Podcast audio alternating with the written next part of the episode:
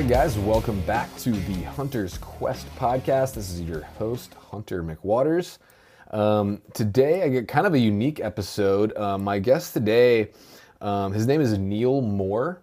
You probably haven't heard of him. Um, he's honestly, I found him just randomly on Instagram, um, and I started seeing his stories pop up. And uh, he was doing some like insane, crazy things, like waking up at you know 2 a.m. and climbing all night to some crazy summit to be there for sunrise, or um, you know, he's done these like multi-day um, rock climbing trips where you're like camping on a rock face, and he's done some guiding in Alaska for moose. Um, super interesting guy, very adventurous, very uh, just does some awesome stuff, and literally he, you know, he's not really in the industry or whatever. Like he's not really like. Uh, he did start a website um, and do some blogging and stuff like that, but he's not really like hardcore going after being a content creator, I don't think. He's just a guy who does like amazingly cool, epic stuff. So I was like, let me just get this guy in the podcast because he does some really cool stuff. And we had a great conversation. Um, really unique dude. Um, and I like intentionally did not prepare for this conversation at all. It's a little bit of a departure from normal podcasts. Um, you know, it's it's less of an interview and more of a just a conversation. Um, but like I said, he's he's done some amazingly cool stuff done some guiding, uh, experienced Alaskan hunter and adventurer, and just kind of a normal guy. So I thought it'd be kind of cool to have somebody on the podcast um, that's just sort of a quote unquote normal, you know, person that just happens to do epic stuff and uh, really cool guy. Um, and again, kind of just a free flowing podcast, just kind of having a conversation. So I hope you guys enjoy it. Let me know what you think. Um, and uh, hope you guys uh, get some out of it and it inspires you to go do something cool. Um, Want to remind you again to use the code QUEST in the Go Hunt Gear Shop. Um, also, I highly recommend if you want to draw more tags and be able to find the best research on where to get opportunity for hunting out west, you need to join Go Hunt Insider. It's got all your information as far as, you know, like I said, researching units, how to draw tags, where your draw odds are going to be the best. Um, just anything you need to know, it's all there. It's easy to use, and I use it constantly. So join Go Hunt Insider and use the code QUEST. You'll save 20%. And also, you'll save money in the Go Hunt Gear Shop using the code QUEST, and you'll be supporting the show directly. So, um, if you need any gear or you want to find out how to draw tags out west, go to gohunt.com, use the code QUEST, and help me out. Um, in the meantime, leave me a rating and a review on Apple Podcasts, and I will give you a shout out on the show. And hope you guys enjoy this episode. See you on the next one.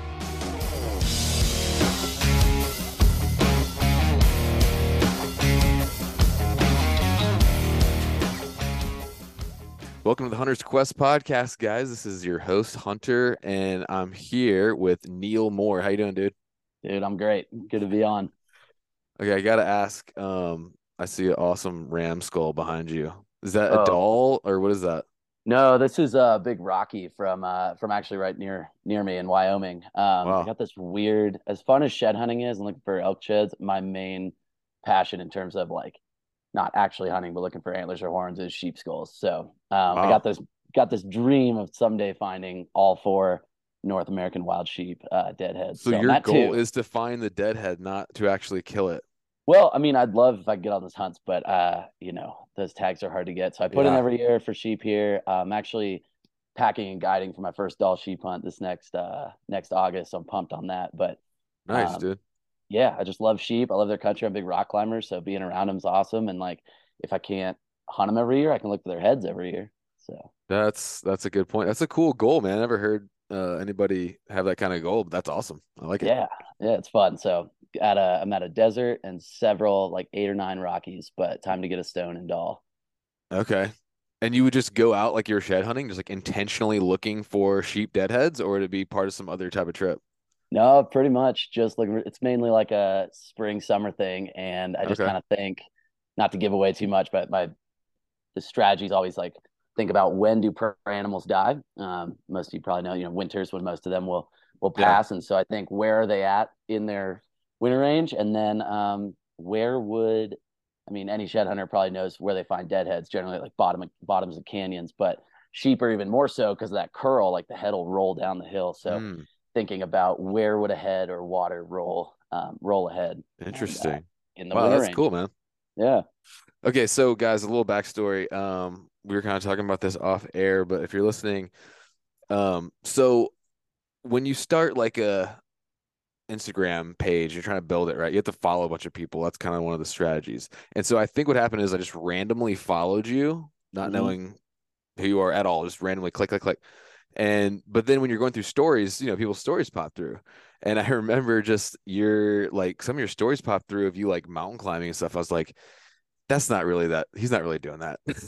and then I was like, I was watching him more. I was like, dude, this guy's really doing this stuff. This is really cool. So um, you do some crazy stuff, and that's why I just I just found you on Instagram, like you know, climbing up, I don't know, some huge mountain, like it like in the dark at 4 a.m. to get to the top for the sunrise and stuff. Like yeah, I like living in uh I do probably half my life in a headlamp. I like the night stuff. But yeah, I mean I live in I live in Jackson Hole, Wyoming. Um it's somehow I've You're born and raised in Wyoming? No, no, no. I'm total city kid from San Francisco. I literally grew up no right way. in the city of San Francisco. Um, okay. But for the last till till what age? So I was 18 when I left San Francisco. I was total city kid at the time. Didn't even know a hunter. Um, and wow yeah, it's kind of weird. You know, I'm always kind of jealous when I hear so many people's like hunting backgrounds. Like, oh yeah, my dad used to take me out and like we'd go in a tree stand and whatnot. And like, no, I I was uh, right in the city. I was into the outdoors Crazy. though. Um, I was a big surfer and rock climber. Okay. And my brother. So you still had kind of an outdoor kind of slant to you, but you grew up in San Francisco. Yeah, thanks to my brother. My my parents not very outdoorsy, but they they would take us on these road trips to national parks and show us nature, and we always loved it. They knew we loved it, so they'd take us on those road trips. It yeah, awesome. But yeah, my brother and I kind of fed off each other, surfing and climbing, and then I joined a search and rescue team in California, and I was always in the backcountry then, and and uh, looking for lost people, and I was like, man, like the outdoors is way better than the city. So yeah, um, so yeah, when did you college, get the desire to uh to kill? Yeah, that's a good question. Um, well, to I put moved, it bluntly. So I was always into wildlife, wanted to study wildlife biology. So I moved to Montana, where they had a great program in Missoula, and I went to school there. And um, I wouldn't say I walked in with like any negative ideas towards hunting. I just didn't really know it. I didn't really have like any thoughts on it because I wasn't around anyone that did it. And then it was like freshman year, I'm in my classes, and um, all my like professors are these, you know, top wildlife research researchers for the state of Montana, mm-hmm. even some from Canada, and they would all leave in September, or a lot of them, uh, to go hunt. They'd give us like substitute teachers, and I was like, wait a second, the people that have devoted their lives to studying animals, conserving them, and caring about them are doing this hunting thing. I was like, okay, I I owe it to myself to hunting to like learn more about this. Interesting. So, yeah, started working at hunter check stations through for credit and uh, met some friends that hunted as well. And man, dude, it didn't take long. Checking stations. hooked. Okay. Yeah. They would dude, give us such credit. an interesting yeah. entry into hunting. Oh, it was wild. Total. So you just noticed all your professors were like, these dudes are all hitting the field. So like, I got to try this. Yeah. Yeah. And I was like, okay, wildlife or hunting must be conservation if these guys really care. And then about these critters and they're also hunting. And, and that was a big like mindset shift from a San Francisco um, yeah idea of hunting. And so, are your yeah, parents so, like? Are your parents were are they anti or anything, or just not? Just don't do it.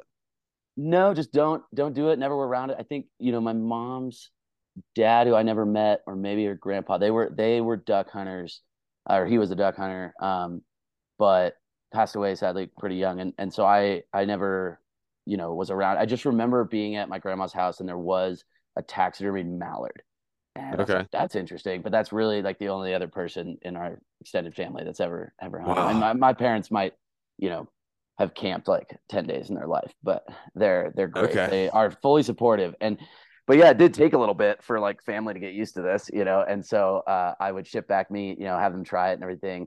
And then I started filming hunts because mainly to show my high school buddies like what it is. I think a lot of people from the city think you just drive around drunk on an ATV and like hose yeah. critters off the side of the road. I mean, like, guys, if whoa, all whoa. you ever see of hunting is Hollywood's portrayal of hunting, yeah, you have an sad. extremely false and just terrible like idea of what hunting actually actually totally. is. Yeah, yeah, and it's so that's been a really cool way to kind of bring it back to San Francisco and show these kids like, no, no, no, this is what it actually is. I did that through the videos and the meet, and now they're like all about it. They don't really do it themselves. My brother came out actually on a hunt. He never killed something, but he wanted to like see what it's all about, and that was yeah. awesome. Uh, we got a deer and an elk in one trip and packed it out together. He got the full experience, but uh, nice. But yeah, they understand it now and they're supportive. Yeah.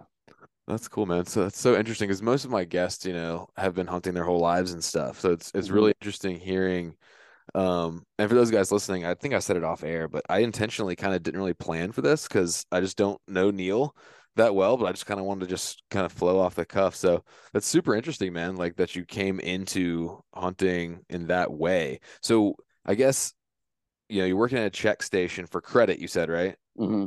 Yeah. And uh, and then at some point you had to have somebody take you out. What was your first like hunting trip? Yeah, it was funny. It was didn't see a thing. Uh, didn't. See, but we. Or maybe this, what was your first like good hunting trip? Maybe. Totally. Yeah. Well, so first I'll just say I went out with Buddy. we had like he had a deer tag. I think I I think I must have had my own tags that year. Yeah, and we we mountain biked into this unit and you couldn't hunt for the first three miles. And I will always remember this moment. Was your buddy a hunter or? Yeah, yeah. Uh, he'd grown up in Montana and he yeah. Okay. And so, so he was kind of showing you the ropes. Yeah. And so we had rifles on our back and we're mountain biking in and we passed the like three mile sign. And like it basically there's a little sign that says you can now like, you know, hunt and recreate like you would in the national forest there. You've entered that three mile, you've gotten through the buffer.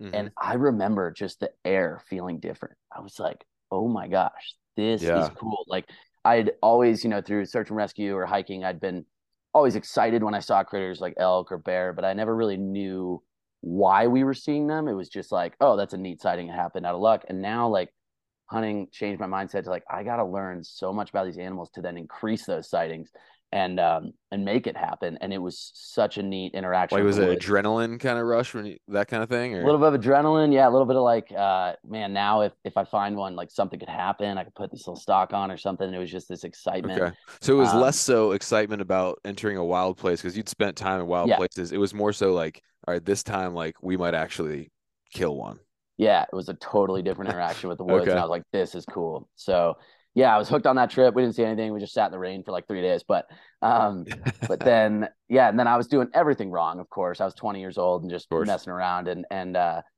I remember like one day I was sleeping alone in the snow in Montana in my tent, listening to this wolf howl. It was pretty cool, and falling asleep to that. But I hadn't seen like anything deer elk wise. Um, and so I'm sitting in that tent in in the snow, listening to this wolf howl. Hadn't seen like anything, and uh, and my buddy texts me like, "Hey man, like." I'm out hunting. Uh, I've seen like deer, elk this morning. Like, if you want, come with me. And he was a master's student at University of Montana. He invited me out, and he he really kind of showed me the ropes. He um, we went out one morning later that week, and it was so cool. He we like sat on this. We were on this knob and in the sage and in the dark, waiting first light. And at first light, this forky mule deer comes out at like 175 and I'd practiced quite a bit my rifle at that point. Felt felt confident, but I never held anything on an animal. Yeah. And he started. Is it a rifle you bought yourself and sighted it in and all that by yourself or what? Yep. Pick myself up at 308. You know, Montana's funny. I I get in there and I'd never really been around guns my whole life in San Francisco. And all of a sudden on my dorm floor the first year, there's like 17 guns under people's beds and whatnot. It's like, all right, I gotta learn what this is. But um, but Did yeah, you so bought one? Pretty much. My roommates were like, oh, like, you know, they let me shoot theirs for a bit. And then they're like, okay. well, if you're going to get into hunting, you should have your own that you get used to and practice with just that. So, okay.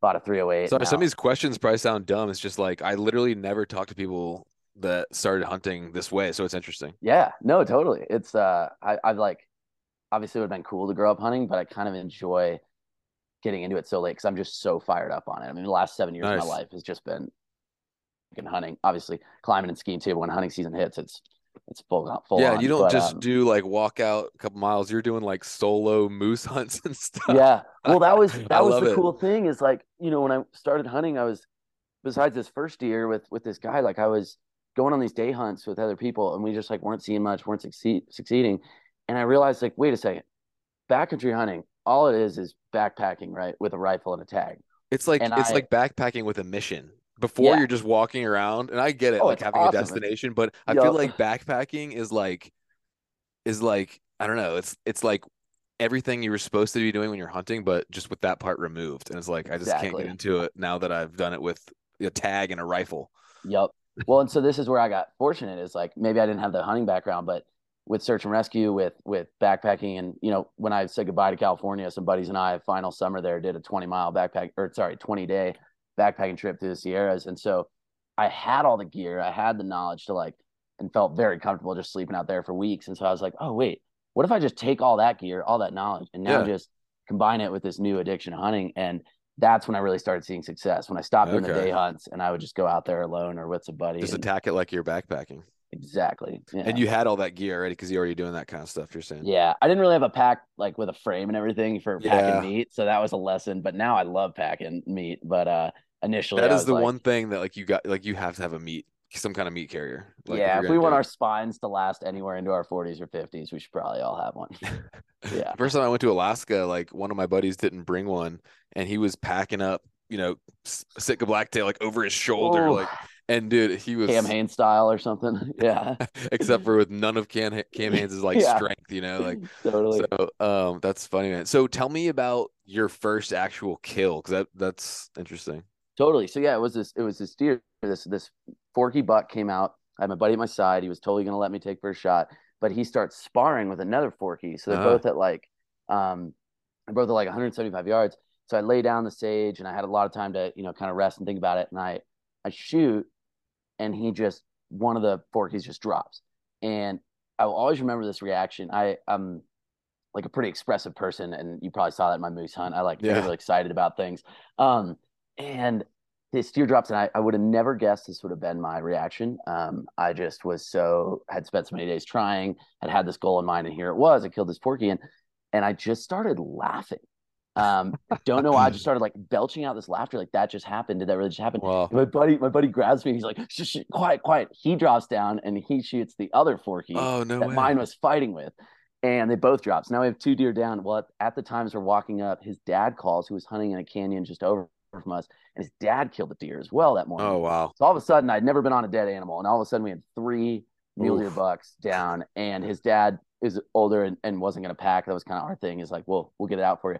So all of a sudden, my first day of success had three mule deer pack outs in a day, and I was like, I love this. That's awesome, dude. Yeah. That's so cool. What did you feel like when you walked up on that deer, that first deer? Um, yeah, just uh, like I don't know. I always loved deer and elk. I always loved, you know, wildlife one up, but I guess I just got like a deeper connection with um with those species to begin. I, I, think about this a lot. This model, it's called the North American model of wildlife conservation. Mm-hmm. It's how our country goes about it. one of the main yeah. pillars is like if you let the public play a part in wildlife conservation, um, they will care about that animal more, want to want to keep it around. You know, oh for you, sure, yeah, that's how it right? works. Yeah, and that was a moment for me because prior to that, I was like, you know, in the city. I was always into wildlife in San Francisco, but I was into like the big cats and like, you know, the I wanted to I wanted to study the predators and all this stuff, you know, the large charismatic megafauna.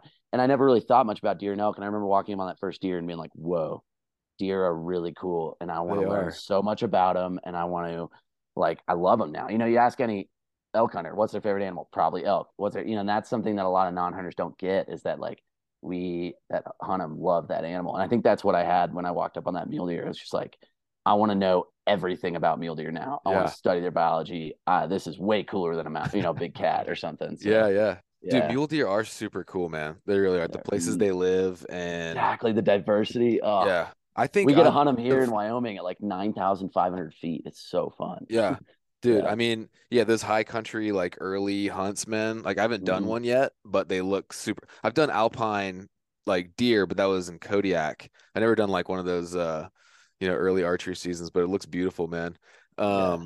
and it's it is this weird dichotomy of like because i'm a deer guy too i think mm-hmm.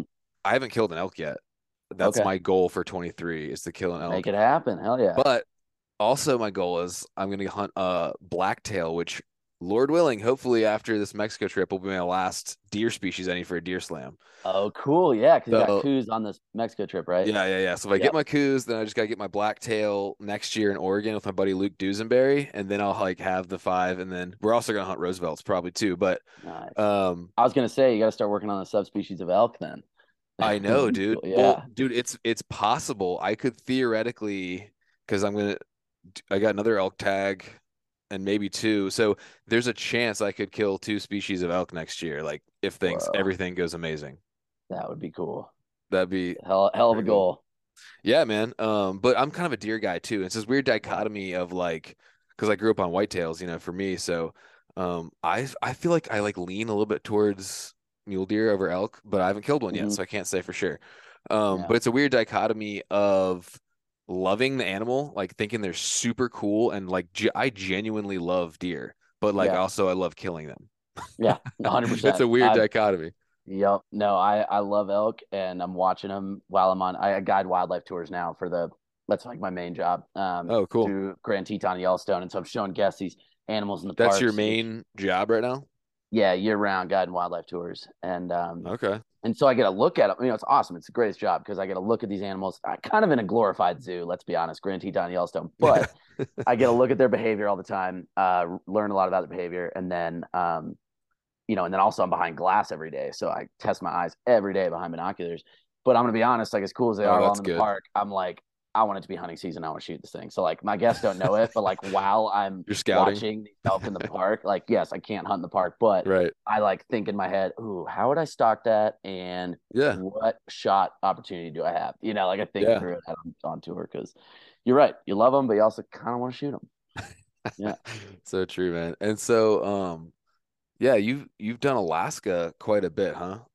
Yeah, so that was a really cool. My my boss here in Jackson, um, for these wildlife trips, all like photo safaris. I'm actually going to start guiding safaris in Africa too for photos as well with him. And so he though has an awesome background. He was a Marine sniper for a long time and and got out of the, got out of the military and built this company up.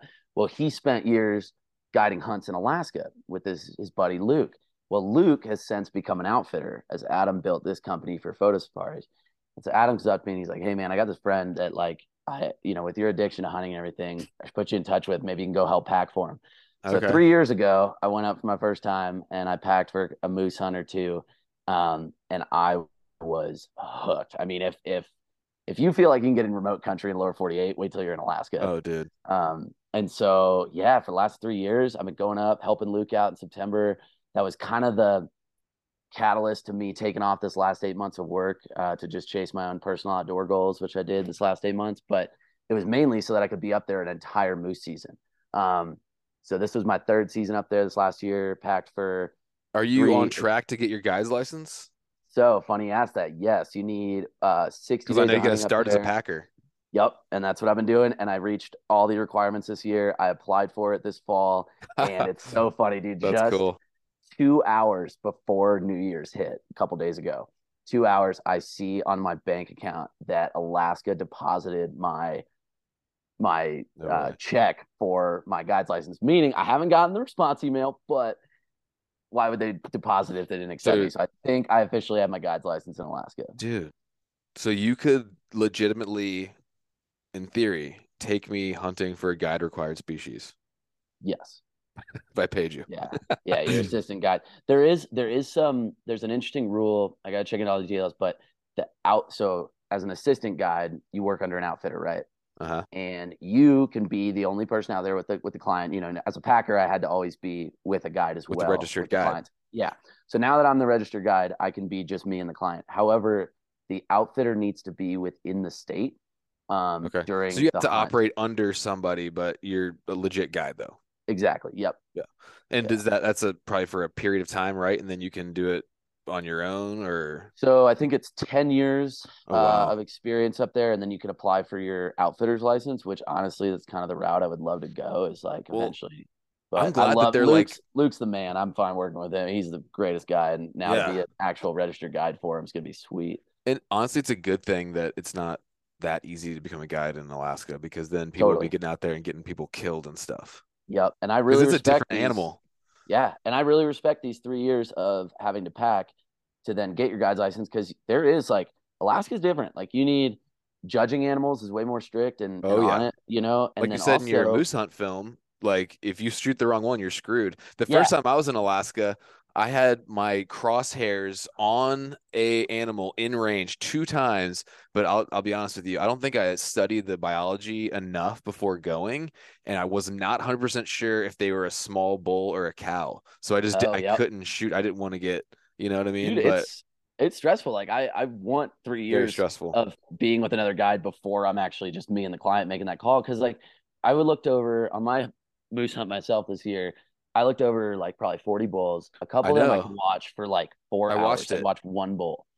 And you're seeing a them, ton of bulls, dude. Oh yeah, it was it was you're awesome, in them but thick. Like, the annoying days you, you see them like you know down here it's like okay it's not a spike it's legal right up there there were so many that I was like you are probably 51 inches yeah but you just but dude can't. if you walk up to it and it's that much yeah. less so yeah, yeah so I'm takes glad, some discipline totally the other thing about Alaska which is really neat but also you need to learn is the waste of game laws are a lot stricter um, which I appreciate. You have to take out more of the meat, but like, dude, you you got to cut these things up where you can't. Technically, they could land on you while harvesting your animal, and if they can fill a quart-size Ziploc bag of edible meat, you've wasted game.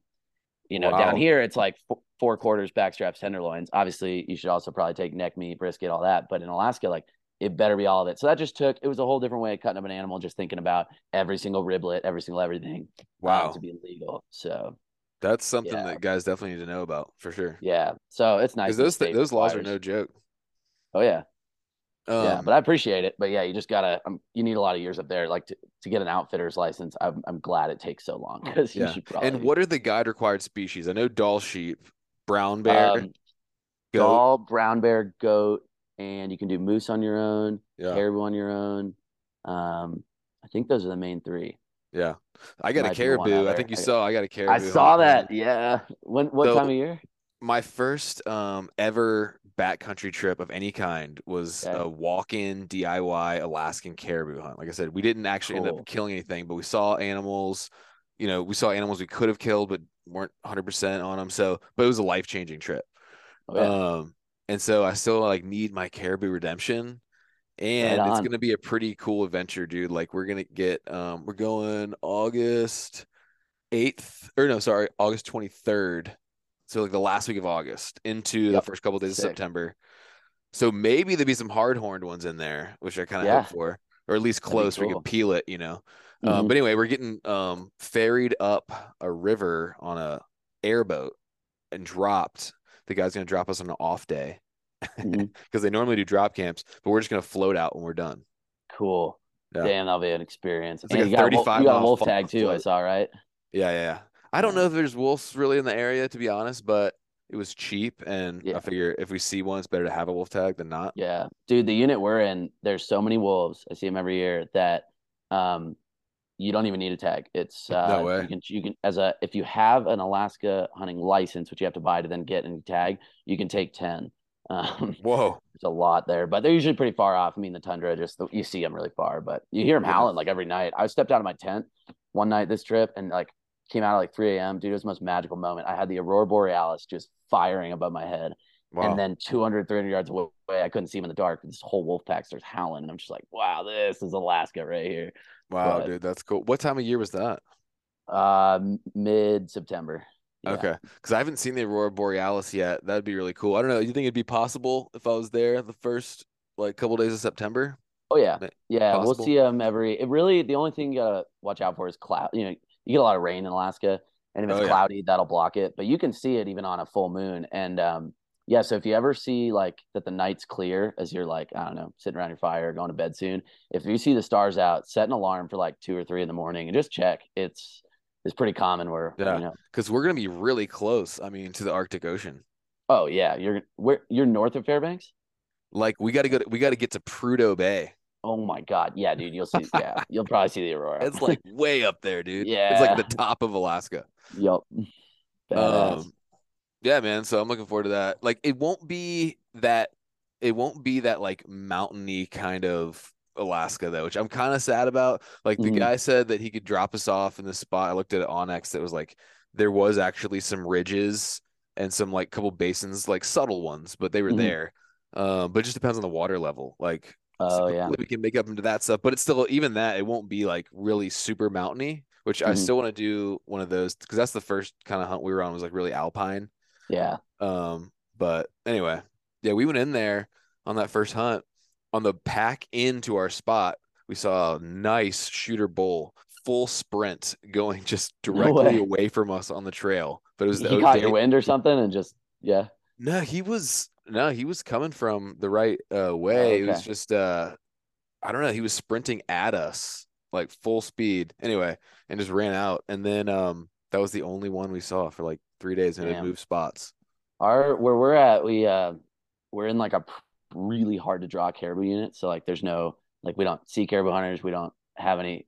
Actually, outfitters in Alaska can only have three species that they outfit for. Mm-hmm. So the outfitter I'm with is brown bear, sheep, and and moose. But um, but it's cool because we're in this hard to draw unit, so the caribou are just huge. So like yeah. while you're hunting moose, you're like seeing these like massive caribou and picking up their sheds. They're a neat animal, man. I would they love to cool. tag sometime. Yeah. yeah, they're cool, man. Um, so are you comfortable judging sheep yet? That's tough. Yeah, I've been into sheep longer than I've been into moose, just okay. personally, like out of my so I like and looking for their heads and everything. I think um I think I'm ready. I think it's a little you know, the Dalls though in Alaska, you're probably looking at them farther than we get on bighorns here. So um gotta get a little comfortable looking out there. But I I would personally I feel more confident probably judging a Dall than most of these moose. I the moose, it's like Moose is hard. That thing, I want it to be bigger than 55 to know for sure.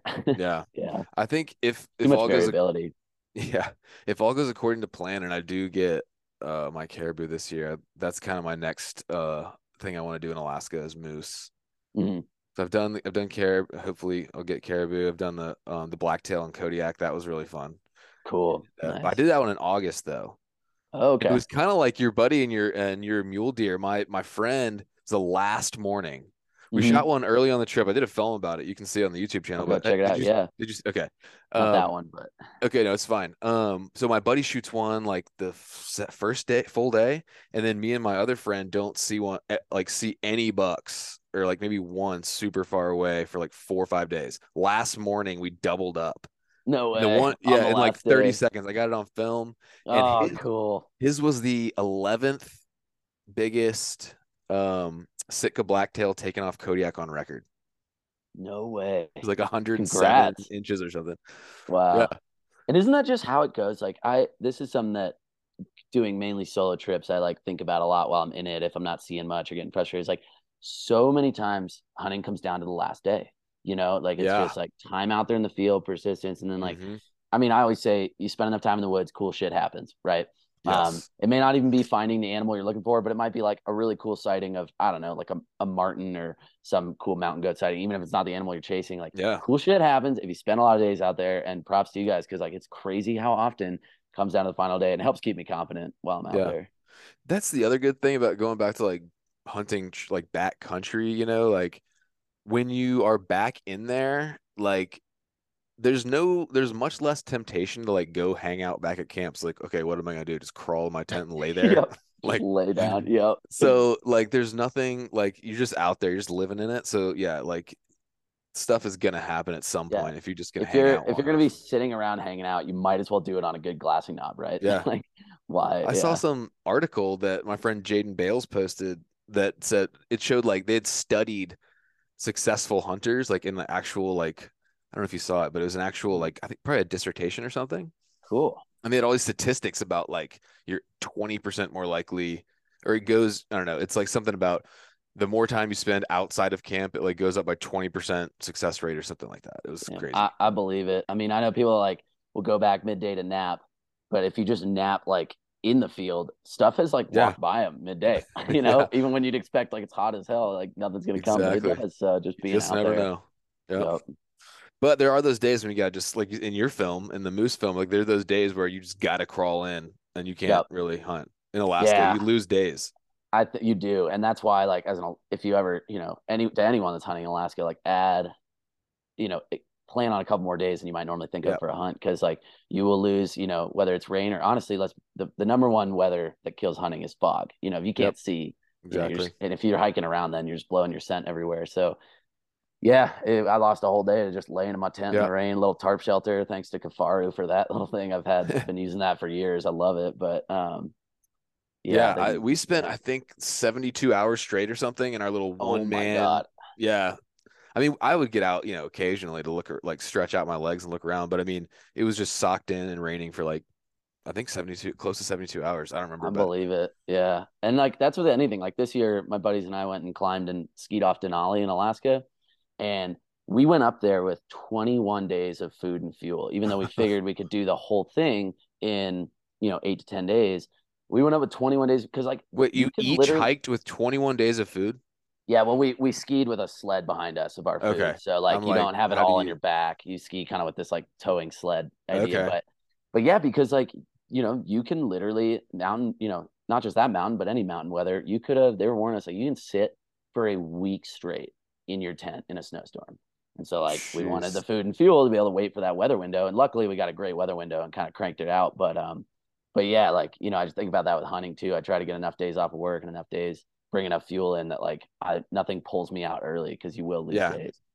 All right, yeah. talk to me about this. This is interesting. This adventure you're telling me. So you're hiking up a mountain in snow skis, pulling a sled. Is that basically the idea? Oh, for Denali, yeah. So um, we don't always like. So we do a lot of really awesome backcountry skiing out here. Actually, a little bit harder terrain wise than what we found on Denali, but um, but Denali is just a bigger mountain, takes more days. So we hadn't needed more gear. So up there, we did something that we don't do a ton down here, um, which is yeah, you tow, you have like kind of ski backpack with like avalanche gear and whatnot, and maybe food for that day, and then you tow a sled that's tied into like your waist and you're skinning up the mountain. Like you got your skis on your feet, you have skins on, which is like this felt liner that helps you grip on snow. And yeah, you move your way up. So we got our sleds all the way up to over the course of like two days, two, three days, we got up to 14,000 foot camp, set up a base camp there. And then from 14 on, we didn't bring the sleds. We just had everything in our backpacks. But jeez, dude. All right. So I gotta ask about this crazy sense of adventure you got. So oh. outside of outside of hunting too, like what was the I saw recently, I think it was on your Instagram, maybe your website or something, or you had like some goals, uh, like some outdoor like climbing goals and stuff. Is that right? Yeah. All right. Yeah, tell people because there, I bet there's a bunch of people. To me, it's just like, oh, this dude's doing crazy stuff. Like, but people probably will be like, whoa, he did that.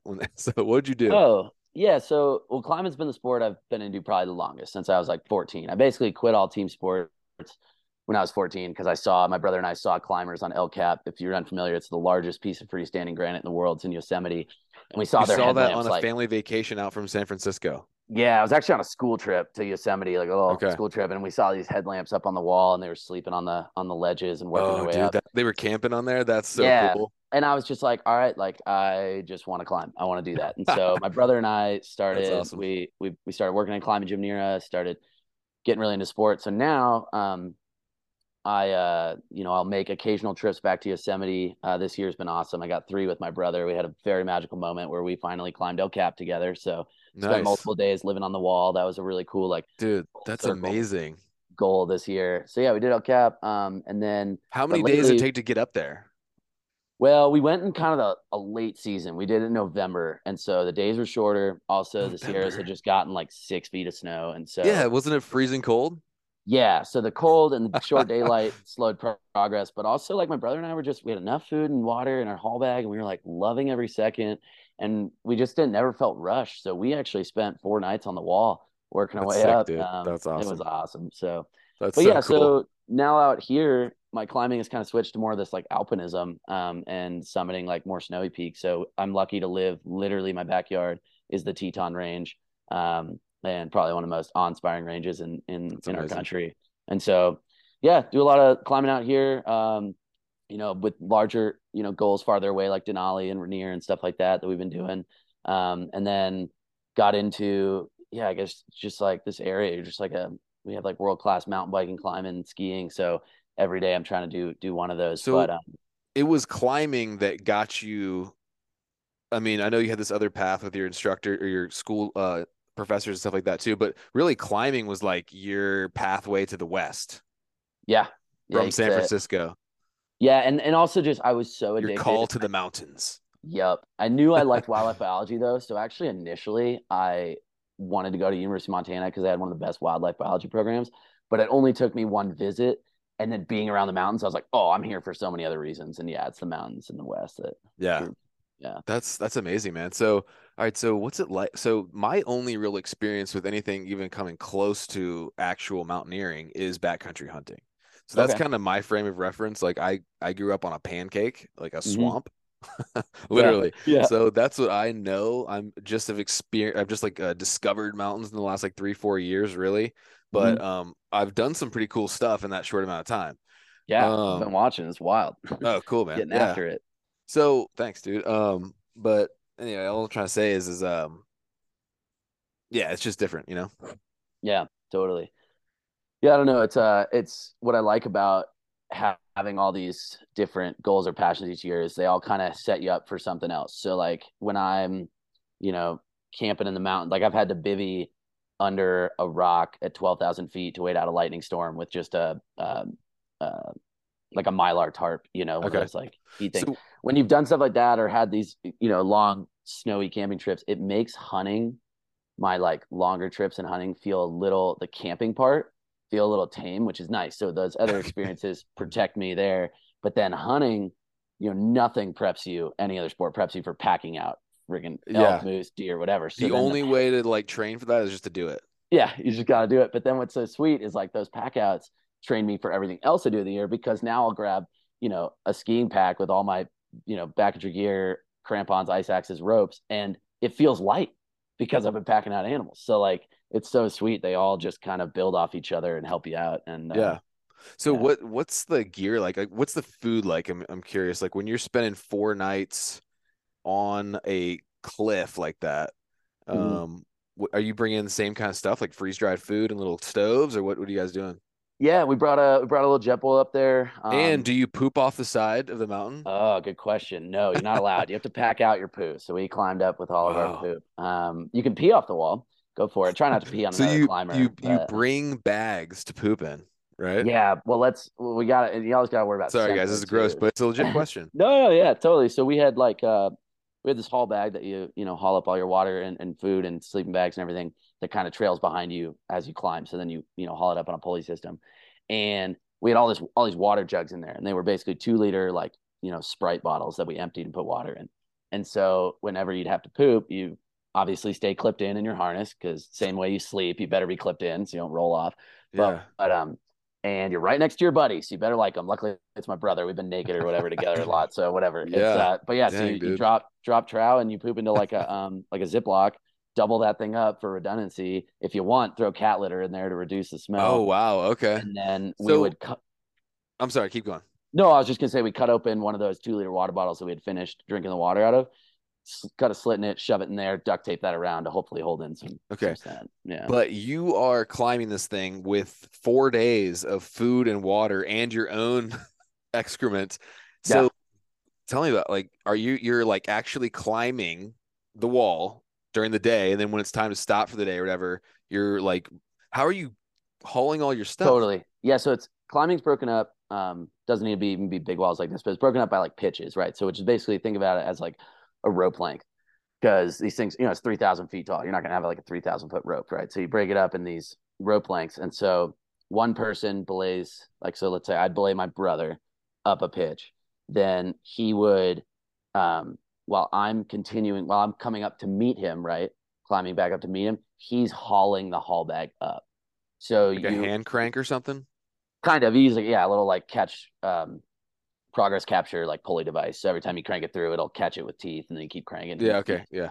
But but yeah, so you work up everything moves at the speed of a rope length, if that makes sense. Yeah, yeah, so yeah. Both both you, your partner, and the haul bag. So, so you're, you're hooked like, into anchor points in the in the wall that are like mm-hmm. established like anchor points. And then at at each yeah at each end of the rope length, El Cap's done enough that there's like bolts or whatever, and then you don't but, need to like put your own thing in, like hammer it in or something you you do have to put in your own protection as you're climbing each pitch but at the top there's an anchor. Yeah. So you're putting in your own protection and then your partner as they come up meeting you is pulling it out. So you but are you at all times attached to that that like main one or are there times when you're only attached to the ones that you've inserted in the wall? In a way you're always at some point attached to one because let's say you're going to the next one the your partner and you are attached to that bottom one, right? If that makes yeah. sense, that bottom anchor. And as they go up, if they were to fall, their pieces that they're putting in are catching them. Interesting. But if all those ripped out, like which would be terrifying, but if all those ripped out and the force factor would be insane, but you would both then get caught on that lower anchor.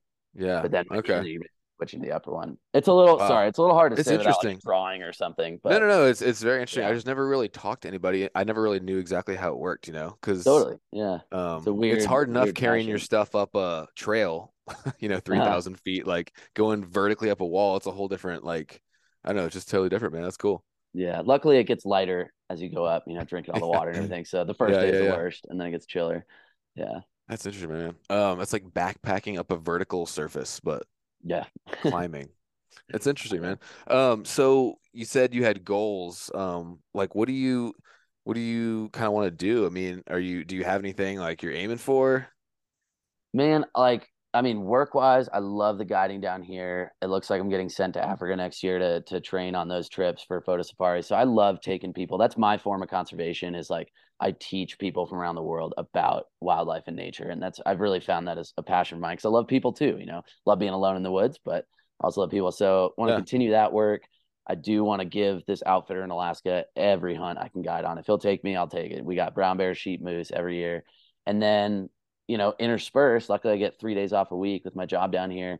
I just want to keep chasing these these other outdoor passions. We got this guy in town named David Gonzalez who created these crazy like local triathlons that are like they're like underground. You don't actually race anyone, you just do it to test yourself. And I've been running those every year and they're just like I don't know. I just I love that's awesome, dude. Seeing how far I can push myself outside. So those are always interspersed goals amongst the work that I also love. I feel very blessed. It's so you make enough from the wildlife guiding and from guiding hunts in Alaska to kind of support what you're doing, huh? Mm-hmm. That's yeah. awesome. Dude. Yeah, it's been working well. Dude, so show me that skull behind you real quick. Yeah, that thing's cool. This so is, guys, uh, go to YouTube if you want to check it out. He's got this huge. Oh my gosh, that thing is a yeah. Beast. This guy, he went 10 and a half years old. This is a weird mount just to make sure he doesn't roll. When yeah, no, that's table, beautiful, man. Yeah, actually, here I got one more on the floor here. Let me show you this. Okay, guys, go to this YouTube is, uh, and check out these uh, sheep skulls. They're huge I'm, and awesome. I'm at a friend's house of mine, and she's awesome. She lets me decorate her whole place with everything I find in the woods. Um, bunch of dead stuff, but this ram was neat. Look at that flare on Oof. that Rocky. Um, and his, oh annu- his annuli are awesome. You can age him so well. Um, but this was a neat one. He was actually uh, killed by a mountain lion in Montana, and um, it was just neat because like normally I'd find him at the bottom of like a canyon, but this was like stuffed under a tree. Um, wow. Do you killed, but... are you like? Do you have to report that to Game and Fish, or like do you can you just take them? What's the no? Hundred like... percent. Yeah, check your state. Um, so like Montana just God, it was probably only three years ago, three or four, they changed the law and you actually could keep sheep heads. You didn't used to be able to. Oh. Um, but you still have to check them in. So they plug them. You can see that little blue plug. Yeah. So you bring it in. Um, Montana's are blue plugs, Wyoming's red. And they basically like drill a little hole in the back. And it's them claiming, like, okay, this was legally found. You didn't poach it. You know, you found it yeah. dead in the wild. And then it's like a, basically like a serial number. So now it allows you to cross interstate lines and it proves that like that sheep was legally found and you can keep it. Cool. So Wyoming lets you keep them, Montana. Um, but check your state when you go looking. Like I found my desert in Arizona. That was a crazy, like six day adventure to try to put the parts of this ram together that got he got ripped apart in a flash flood. And Ooh. so his two horns and his skull were over two miles from each other down this wash. And I had oh, like no use way. climbing gear to get down through it. It was One awesome. of those two was like that? No, it's a desert I have. Uh, he's in a storage unit, but oh, okay. um, but uh, did you put them back together? I did, yeah. So um, I, but you just check your state because I had to check with Arizona on like what are their regs. Do you have to bring it in? Some states I've heard Nevada, I think you're not allowed to pick them up. You have to call game and or whatever their state wildlife agency is, Nevada Fish and Game, and then they actually have to come out to the area, make sure it doesn't look like a poaching incident, it died naturally, and then okay. you can keep it. So make sure so, you're checking what your state does. But is this a thing or is this just something you do? I think it's a thing. I follow. I follow. Do you see other people like doing it, like yeah, intentionally a, going out just for sheep heads?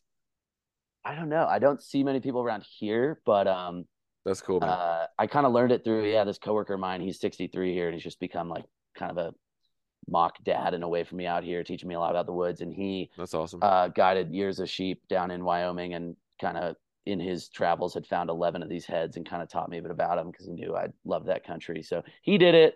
I follow one guy in Nevada that seems to pick up a lot, but I don't know. It might just be a weird for me. So thing. tell me about this mentor type guy you're talking about. How'd you um, Mike Crocker. Yeah, man. We started working the exact same year together uh, for this company, Brushbuck Wildlife Tours, where we guide these photo safaris through Grand Teton, Yellowstone. And um, man, so you're in Wyoming, like, right? Yeah, right in okay. Wyoming, right out of Jackson. Um, okay.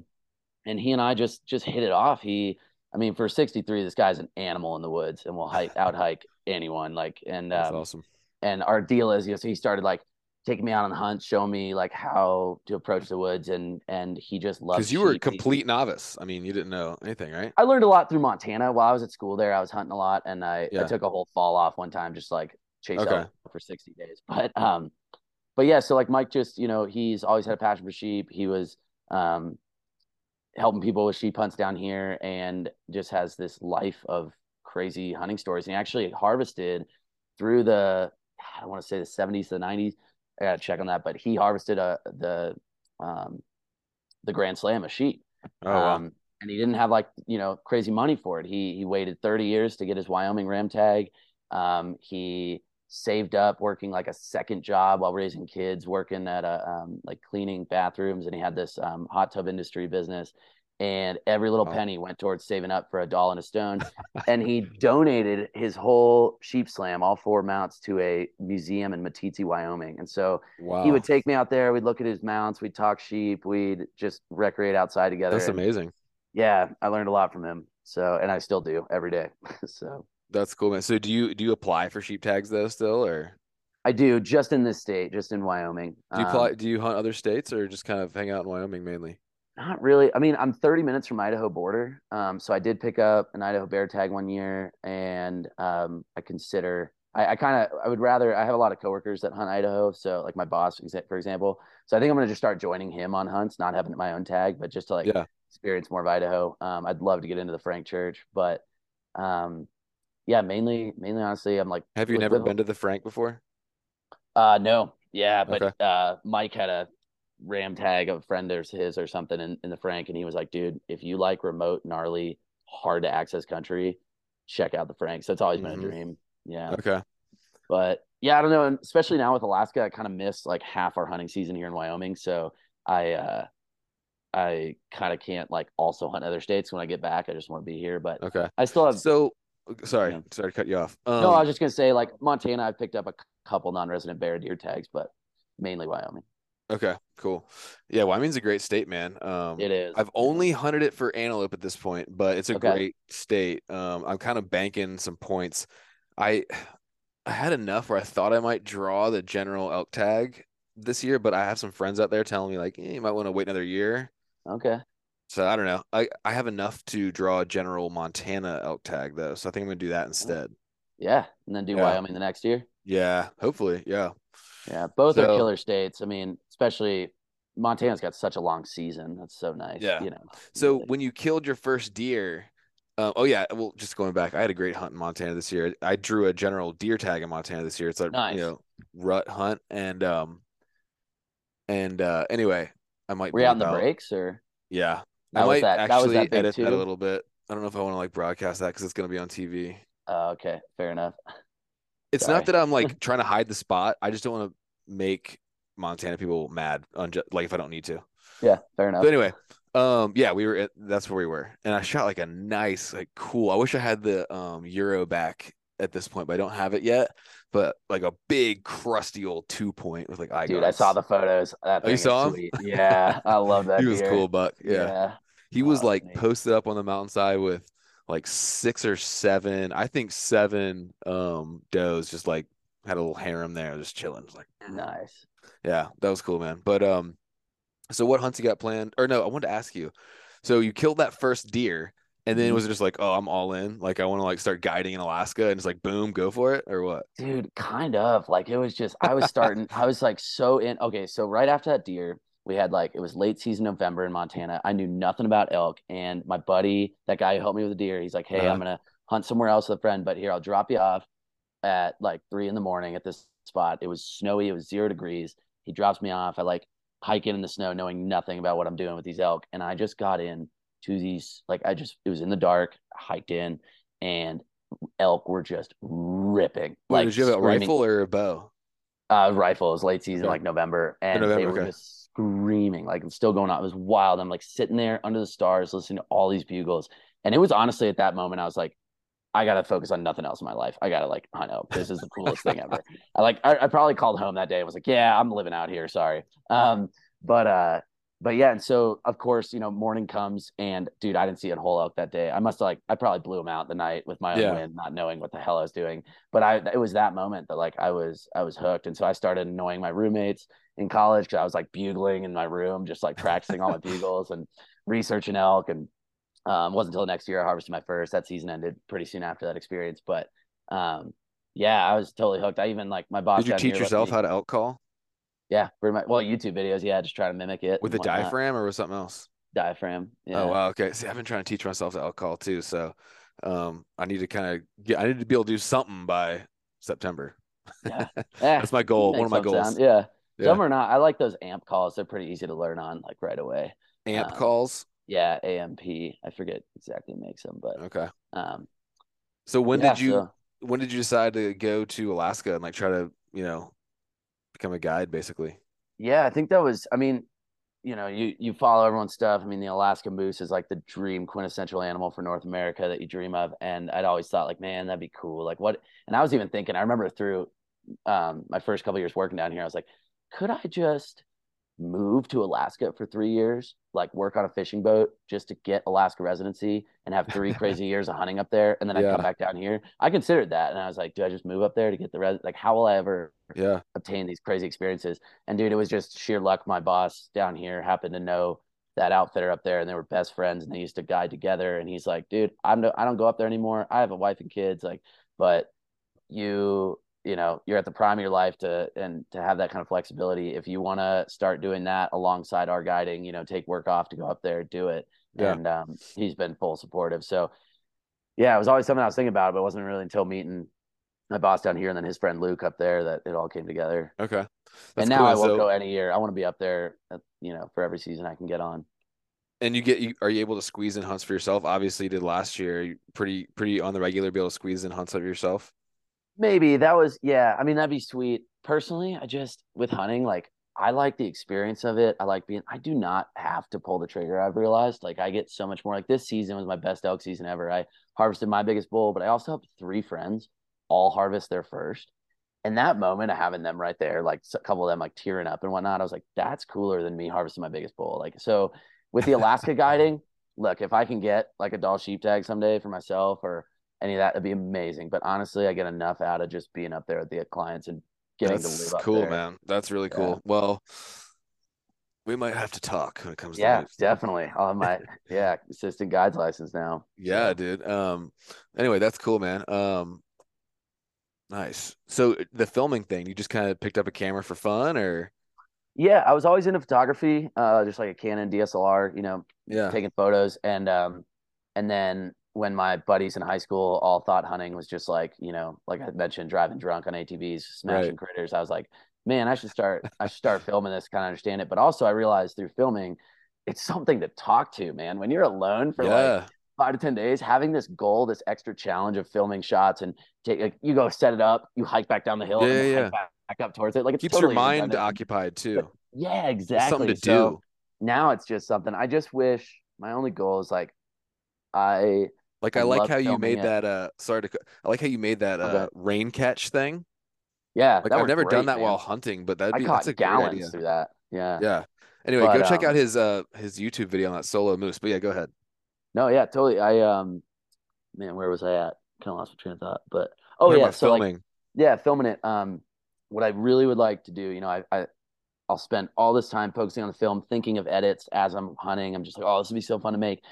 And my my problem is when that moment comes and I get that animal I get so excited about that I know is legal, I'm gonna go like I kind of ditch the filming because I'm like I need that moment to happen and I have to prioritize what's priority. Like if you want to watch the it's probably the most embarrassing thing, but it's the first video I have on my YouTube channel. It's my first bear ever. Uh, it took me 12 days of hunting in Montana. And when I kill that thing, I didn't get the actual shot on film, but I immediately turned on the camera and you see it rolling down the hill dead and landing in front of me and my reaction is just like i'm so embarrassed watching it now but it's just real. It's it's real. It's what happened. But i want to get i got one bear shot on film. I shot this bear at like 411 like one of my longest uh, shots on an animal and you just see that arc of the bullet yes and, dude. and it I hits this bear and he just drops off this cliff and i'm like that was so cool of footage to have and yet my problem is most of my hunting films like when that moment comes down, I'm so focused on making it count and I don't get the shot on film. So my new my new goal is to start really like nailing that and getting the shots. Yeah. So, it's not easy, man. That's for sure. It's hard when you're alone. Like I'd love honestly now I just kind of want to I'd like to film them for other people. I want to start like going on their hunts and being like now I can actually just focus on filming, get the shot, get the stock. But, yeah, dude. Um well, maybe I could teach you some stuff there too. no, I'd, I'd, love any help. You yeah. can teach me how to kill moose. I can teach you how to hold a camera.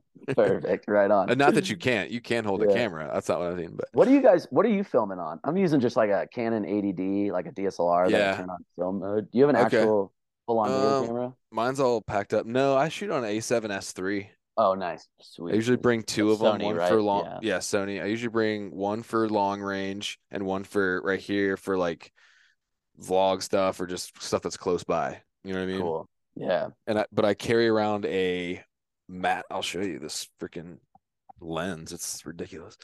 So I hike this bad boy up mountain. Nice. It probably oh weighs god. like eight pounds. Just yep. this. Oh my god. Probably it's worth more. it though, man. When you have those memories, like I think back on that, it's worth it. Like carrying that. that oh yeah.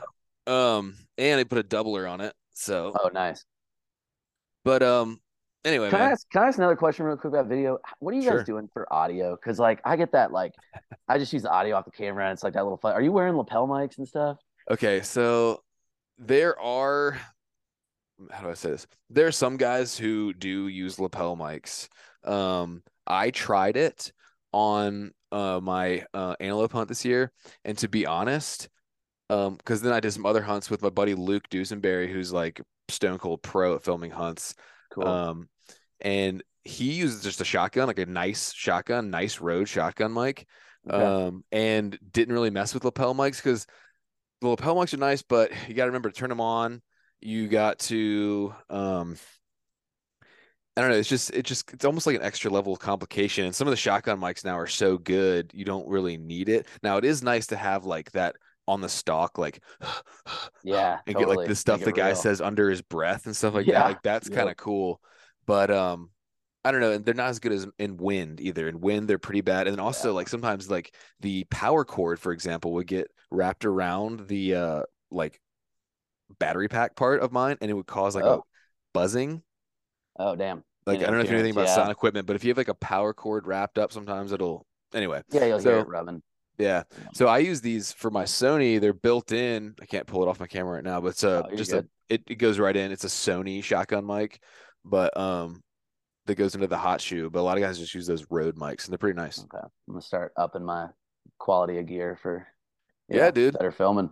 Yeah, is that something that you think you'll want to do more of or yeah, I always like it. honestly on these moose hunts, like when I was packing for those three years, I I didn't I actually filmed a couple of shots for my clients that's for them. I don't post that anywhere. It's just like, hey, if you want your shot on film, like so I was able to do that for one or two. And I but I honestly I do a lot of the photography and um and that's been just it's just so fun. I like send the client all these photos at the end. You know, phone shots are great, but when you can shoot like a nice DSLR camera and have, you know, quality harvest photos or hiking photos. Yeah. So just I'll always have the camera with me. So if if I uh if it doesn't add too much weight and I can start getting better like video yeah uh, quality stuff, I'll do it out of curiosity, can I mean like are you comfortable saying like what kind of part of Alaska roughly you hunt, not like specifically?